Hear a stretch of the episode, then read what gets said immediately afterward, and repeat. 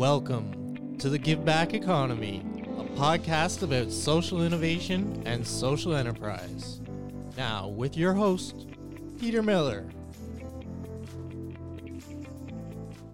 Welcome, and today we have a married couple who are in the process of figuring out to do with a hundred acre farm. But we're going to start by introducing Christa and Stas, and let's uh, get going. So, first of all, Christa, tell us about your academic background. Uh, well, I am a trained occupational therapist. I went to uh, University of Ottawa in occupational therapy uh, back before it was a master's and it was just a bachelor's of science. Uh, I'm dating myself a little. And uh, so since then, I've worked in occupational therapy uh, for my entire career, primarily in brain injury rehab in the community. Um, I've done a lot of insurance work in terms of getting people benefits that they need to have after an injury. And uh, most recently, the last uh, decade or 15 years, I've been working in uh, rehabilitation for people who have been injured at work. And so I do assessments and coordinate their uh, return to work plans so that they can get back to um, the job of living in uh, whatever way they need uh, with accommodations and uh, so that their workplace is inclusive and meets their their needs uh, while they recover. So that's what I do. Okay, Stas, what uh, what's your academic background and your work background? I'm a tradesperson. I've been uh, kind of got uh, trended in college into I was planning civil engineer, but ended up, but just like my parents, but I ended up going into automotive and uh, kind of branched from there. Got my both licenses in the automotive trade, uh, and yeah, been working um, pretty much on everything from except motorcycles. I don't like motorcycles, but cars, trucks, buses.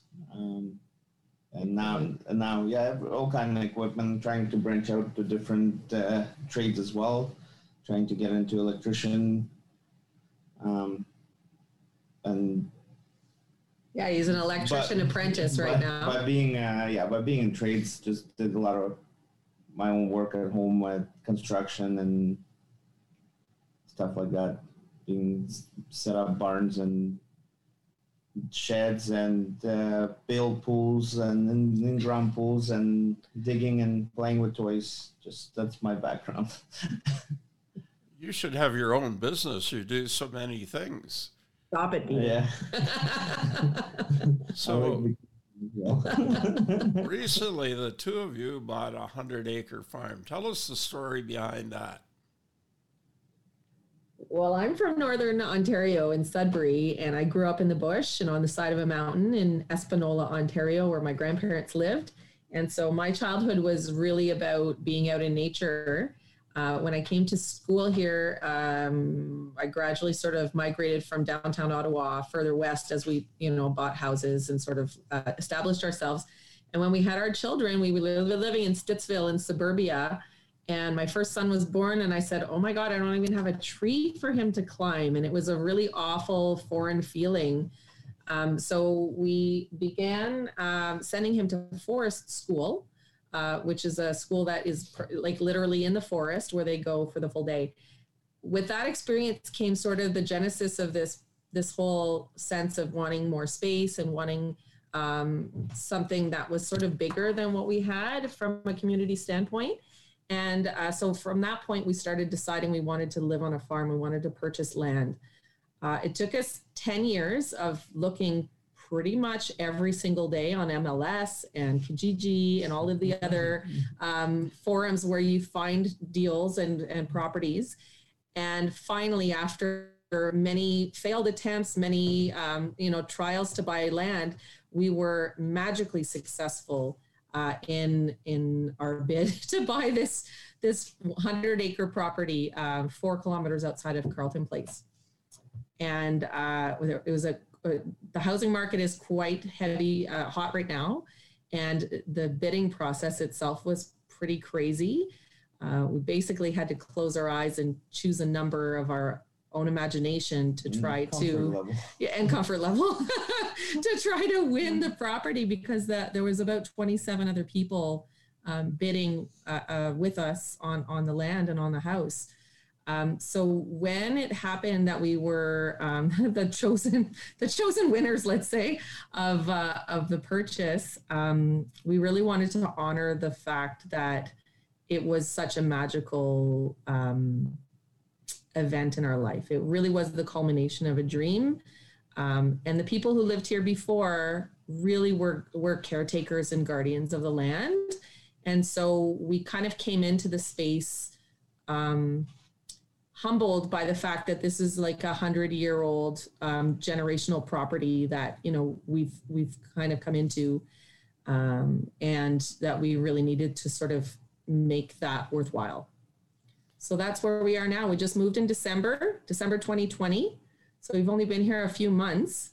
Um, we don't know the landscape very well because uh, we moved in the winter. So we're kind of in a, a phase of uncovering, and it's almost like Christmas every day where we go outside and there's melt and there's changes in the landscape. So it, it's a really interesting time to be here right now. So, Stas, how does a trades guy become a farmer? Well, because you work with a lot of farmers, but that was always my dream since pretty much we moved to um, Canada. And once I started getting into the real estate, when I was 23, I always wanted to own something that with land, but for some reason, um, never developed into that. I don't know. It just took baby steps to get to it, but. Uh, yeah, when you work when you work on the equipment or you work with people, I work with a lot of farmers and just hearing their stories. And then, uh, funny enough, it's not only the older generation, but it's the younger generation farmers. Um, listening to their stories and their life experiences, and saying to myself, "This is exactly what I would be doing." Um, and just visiting some other someone else's properties or going for parties or just uh, seeing how they live it's just ignited the fire even more Mhm. Stas is also his family is uh, an immigrant family as well, and they've relocated um, three times. And so I think that there's like an anchor, a sense of anchor there, um, of wanting sort of space that belongs to yourself um, to kind of further your your well yeah landing, I it's guess, just right? uh, i can't i i keep telling saying that to everybody. I lived yeah in three different countries and i keep saying canada is one of the best countries to live in. And sometimes people just don't appreciate when they spend time here or live here and they, they think for something else or looking for something else. But you gotta really value the land and the country that you live in. And then, like i said canada for me i've been here for 21 years almost and which would be the longest between the three countries i live in Mhm. and I keep saying that this is the best country to live in, and between the people, the multiculturalism, um, and the and landscape. the, the landscape of the country. Yeah, hmm So, Stas, what was the reaction of the children when you told them you were looking at buying a farm? The last ones or this one? yeah, yeah. Well, yeah. Um, they uh, the oldest one that recognizes it more, right? Than um, my actually no, the middle daughter said right away when the first night she slept here, she says, "Oh, I feel like somebody, one of her grandparents asked her, did it feel like home yet?" And she says, "Well." On the on the second week she was here, and she's like, "It always felt like home." So it was just a natural for her. And they, I mean, the all three kids are very outdoorsy and they just go and explore. So I, I, I don't know. I like, I, I don't know if they, they, they don't really see it yet. They don't really understand it. The oldest boy, like he does, the, the like he, he recognizes what it is. But uh, I, I think it's also, even for us, for me too, like it's every time we get out, it's just still too it's like too soon. It's been it hasn't been enough, right? Because we've only been here through It's the winter. exciting. Yes, it still didn't sink in even in my head that Mhm. we own it. I think our kids, I think we did uh, have the chance to build value for our kids though, because last summer uh, we're really avid gardeners, like s- significant gardens. And last year we decided we wanted to expand because our house uh, in the country was primarily in a forested area. So we didn't have a lot of sunshine. So we couldn't garden the, uh, the way we wanted to. So we shared with a farmer friend of ours who, who graciously gave us a half acre to do with as we wanted to. And so we had a partnership with another um, friend, and we hand gardened a half acre, hand planted, hand weeded, everything um, organically uh, last summer. And in doing that, our kids were with us the whole time, and they got to share in the ownership, the pride of ownership of that land. And their friend was there, and basically, you know, their friend Dean, and Dean is a farm boy, and and every day Dean has his, you know, farm t-shirt on that says the name of his farm. And and the kids kind of recognize that as you know this this is this kid owns this farm not only his parents but there's a heritage here. And so i think we're coming into this land with our kids having a sense of that. And um, they definitely show it. They they feel like they have a presence here i think. No, absolutely. yeah. So, Stas, you're going to uh, be able to explore new equipment that uh, you, you, you may Yeah. not have experienced before. yes, yeah. I'm uh, actually it was this morning shopping around the equipment. every second Uh, of the I, day I already, I already bought a few more toys for uh, even what with ten o'clock in the morning today. Yeah, yeah. Uh, Funny story. Stas has never had, never been on a snow machine. Uh, He's been in Canada for 21 years, Yeah. And uh, basically grew up as a teenager and a young adult here. He's never been on a snow machine. So his first time on a snow machine was here on our property. Uh, someone had to unload it from the truck when he bought it because he didn't know how to drive it, and then he ended up um, scooting around the property with it. So uh, the toys, the toys are coming. Yeah. So, tractors and all that good Well, stuff. tractor- yeah, tractor already bought. Uh, now just buying all attachments. Like I said, but got two, two, three attachments this morning already. So You didn't tell me that. it's just yet. I know what Christa's got lined up for me for gardens, so I better prepare. I'm not doing it all by hand this year. fair enough. Okay. So, moving forward, you got this beautiful 100 acre farm near Ottawa. What are you going to do with it? Hmm. Well, uh, we are not professional farmers because uh, we've never done that yet. So we're we're avid gardeners, but 100 acres is a lot to take on. Um, so part of the property, part of the reason we bought the property is that there was a severance available on it. So we're bringing in uh, Stas's parents. So they're going to purchase a, por- a portion of the land and build their house so that we can have a little um, family community here and, and they can support us and we can support them. Um, but in on one side of the farm, there's a, about a 15 acre parcel that's quite separate from our home and it's uh, it, it's not visible from our house. And it's kind of just a boring hayfield right now. Uh, it has its own entrance and it's a lovely landscape with gorgeous borders that uh, border on a maple forest that's more elevated with rocks and a sort of a ridge. Um, and we were thinking of designing a community farm in that space uh, because it really is an ideal location to sort of bring people in so that they can start feeling a connection to the land and have access to space um, and experience what we did when my friend was so gracious to donate space to us last year so that we could play in the land and you know try growing things and succeed and fail and pick worms and do all those fun things So, So we're really commu- community designing- farm. What what do you mean by that? So the idea is really to have a space where um, social programs can develop naturally and, and uh, with, with coaching and, and with the input of, of various players in the community, uh, but that that can be centered around uh, food justice and food knowledge and land arts like pickling, preserving, seed saving, um, growing food from seed, um, composting and, and things like that. So the community farm, the idea is to have a place where people can come and learn, uh, but also experiment with different techniques and different ways of doing um, gardening and food food preservation and food growth.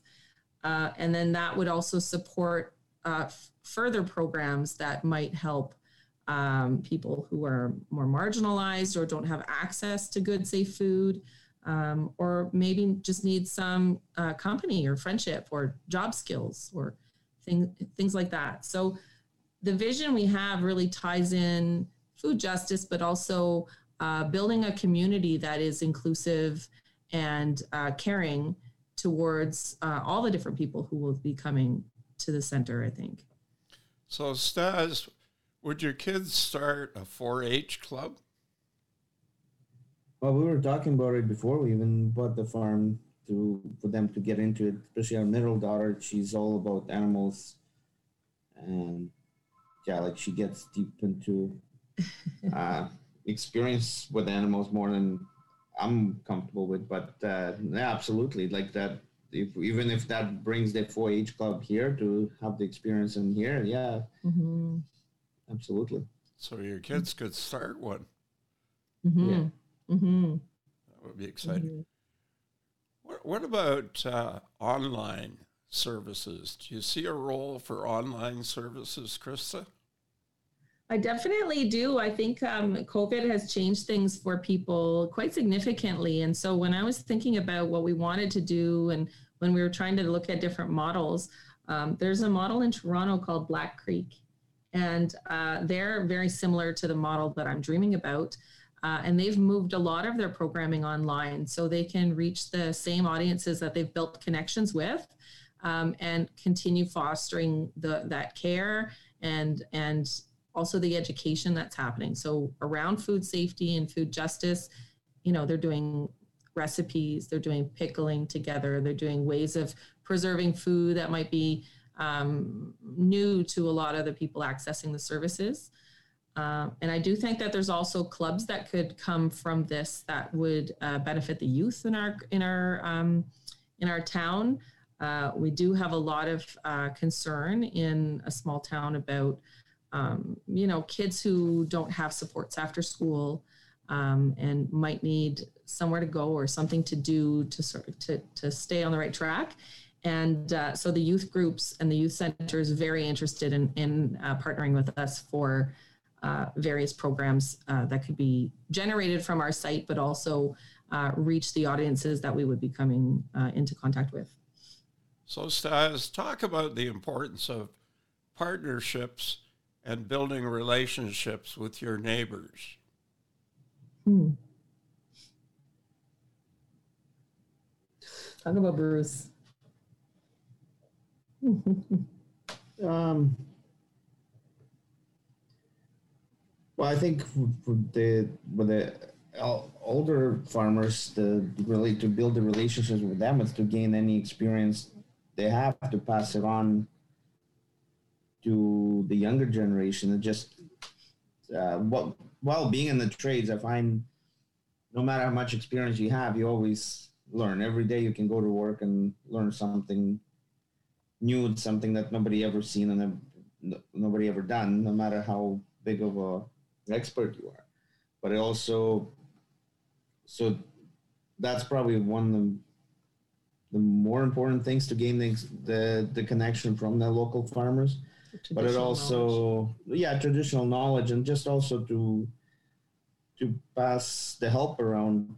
Um, if you have you you've got uh, some kind of experience or expertise, you know, or you strengthen certain areas, and your neighbor struggles with certain other stuff, so you can kind of work it out together, help each other out, uh, Share the load. share, yeah, share the load exactly. To Mhm.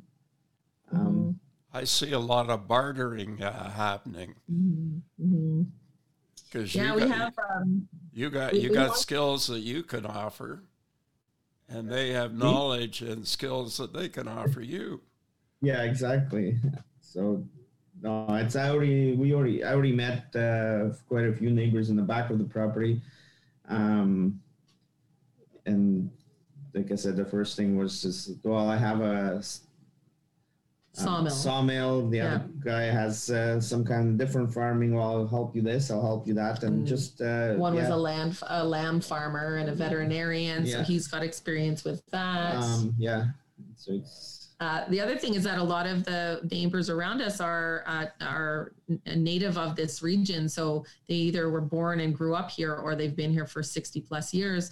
So all of our neighbors have much more knowledge of our landscape than we do, and so it is really interesting to be able to sit with them and have a coffee and talk about, oh, what was this barn used for fifty years ago, and what happened when that barn built uh, burnt down, and and, and you know how did this we have a lime kiln on our on our property that uh, is really fascinating that we're going to uncover this season as well.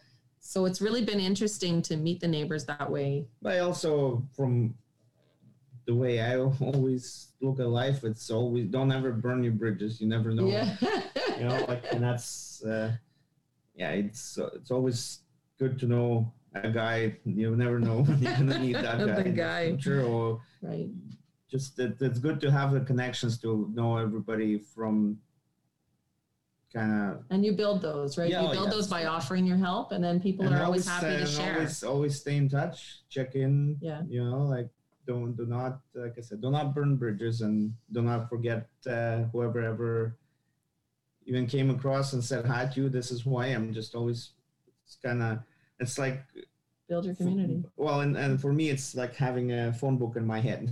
I have a good memory for people that. Uh, and Well, it's just like stick- Christa said, you're the guy who knows a guy.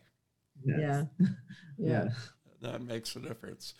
yeah So now we're going to look forward into the future. Three years from today, what's this farm going to look like? And is Christa going to be working full time on the farm? Oh, I don't- I don't know. I don't know. maybe uh, five years. Maybe five years. Uh, well, hopefully. Maybe Hopefully. maybe maybe more about seven. What how old is Yeah, Nash now? Nash is nine. nine, maybe nine. So he's seven years, seven eight years. Once he's done his uh, high school, he can full time. The, the goal is definitely for this to transition there, uh, but we have a young family and, and a lot of expenses. So we'll see what that turns into. But in three years from now, uh, I think we, we really envision this to be a very busy place, uh, a social hub first, and followed by all of the the landscape projects that follow that to draw people in and give them things uh, that are interesting to do. Um, we've talked about things like uh, community uh, laying chicken house. So, like if you wanted to try your hand at having uh, egg laying chickens, egg, hens, but you might not be in a zone where you're allowed to do that, we could have a club where you could be a participant and learn how to how to raise hens. Well, even even if you don't want to, if you don't want to have that on your property, right? Right. Uh, You wanna- not that even you can a share of the Yeah. responsibility. Um, we are, um, Stas began beekeeping last year, so we're planning a bee, uh, community beekeeping project um, and a wildflower uh, plot that will sort of feed into that. Uh, we are planning rotational grazing pastures for uh, pigs and lambs to help regenerate some of the soil, but also give people a chance to learn about regenerative grazing and, and how we can kind of have um, a healthier relationship with animals on the landscape. Um, we're really looking forward to permaculture design to help um, regenerate some of these areas that And are also to see what works, what doesn't, right? Yeah yeah it's all about an experiment um, but a food forest for the community uh, definitely in three years will be established by then um, with an orchard uh, berry bushes uh, medicinal herbs uh, vegetables tea garden herb garden uh, all of those things will be part of the landscape. Um, likely we'll have a labyrinth on site. Um, there's a lot of enthusiasm in our town about labyrinths. Uh, we have one in in the main town, but it's a smaller version. And uh, I have a, a dear friend who's uh, installed probably 50 labyrinths or more in her lifetime. Um, so she'll help. She'll help uh, navigate that. Uh, we're looking at uh, having a community hub building where we can host gatherings, um, host uh, you know different kinds of food justice programs like you know uh, preserving and and uh, seed saving and those types of things. Community gardens that will both be uh, raised beds, in ground beds, and then accessible beds for people who might be in a wheelchair or have mobility issues and needs sort of a special design to be able to reach all the different areas of their garden. Uh, and then we're also looking at having a loose parts park uh, and uh, maker space for primarily for children, but really for anybody, children at heart, where they, they can come and just take things and build um, whatever whatever they feel like doing and a pavilion associated with that where uh, peer mentors can come and teach the use of tools and uh, tool safety and how to kind of build in a way that is, uh, you know, is more um, res- responsible, I guess, or safe. uh, and we're also looking at having uh, compost zones where we can teach people uh, the art of composting and use that to feed back into all of our systems. Um, what the people teach us. It's not and people teach us, yeah. we are definitely not experts. So the idea is to really recruit all of the local experts, um, and and we can learn as we grow with the community by developing a space that is really multi-zone, multi-use, and has a little bit of something for everyone. Mm-hmm. So and also it will open up ideas for the youth, I guess, mm-hmm. to see where mm-hmm. where they what what their strengths are, what they're mm-hmm. like, what they don't like. Maybe you know help them with their future decisions yeah. what they want to go into and yeah job skills. Yeah or anything. Yeah. what's what's your hobby? What's your passion right? Whether we're thinking a hydroponics agro project and um, there's uh, several companies now that do hydroponics in sea cans like storage cans. Um, and so those are really interesting uh, projects that feed back into the community 12 months a year and so those are also projects that would be really appropriate to give to the youth or to, uh, you know, individuals who might have disabilities or whatnot. And it would be because of the routine involved and, you know, the step-by-step nature of that type of work. It's a really good way to train people uh, to prepare them for, for jobs and, and kind of include them in the community um, in, in really great paid work. Um, I think both of you are going to be working full time on this. I think I think you got so many projects. Maybe. Uh, or you're going to have to delegate them to your kids. Yeah. And to uh, hire a general manager to run some of yeah. this stuff for you. But, well, the uh, idea is really to have a lot to do and for the, lot, the community to have things to do when they come. It's not just about coming and walking around the space, it's about coming and having a sense of belonging because you have a sense of ownership. So you're part of a project, you're part of a club, and you have a responsibility to that. And and I think that that's important for our youth to have access to. But I think it's also a missed opportunity in terms of the intergenerational piece uh, within our community, where our young people and our older people can kind of share that responsibility and share the learning together.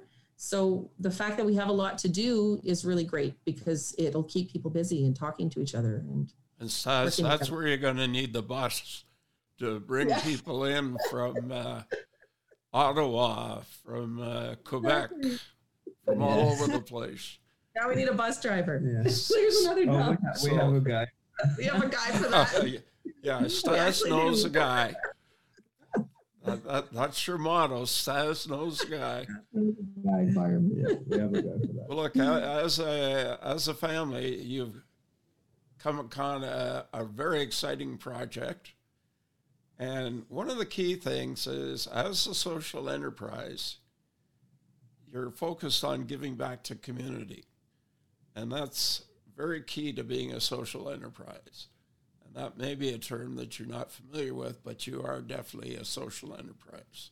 Mm-hmm. So, how do people get a hold of you if they want more information? Um, right now, they can reach me at my email address, uh, which is mccoolchrista at gmail.com. And that's spelled M like Mary, C C O O L like Lucy, C H R I S T A at gmail.com. And uh, once we've defined the name of the farm, we'll be definitely uh, having uh, farm email as well. But for now, that's the best way to reach us, I think. Okay. Well, thank you for your time this morning. And uh, Thank have a great day and buy more tools.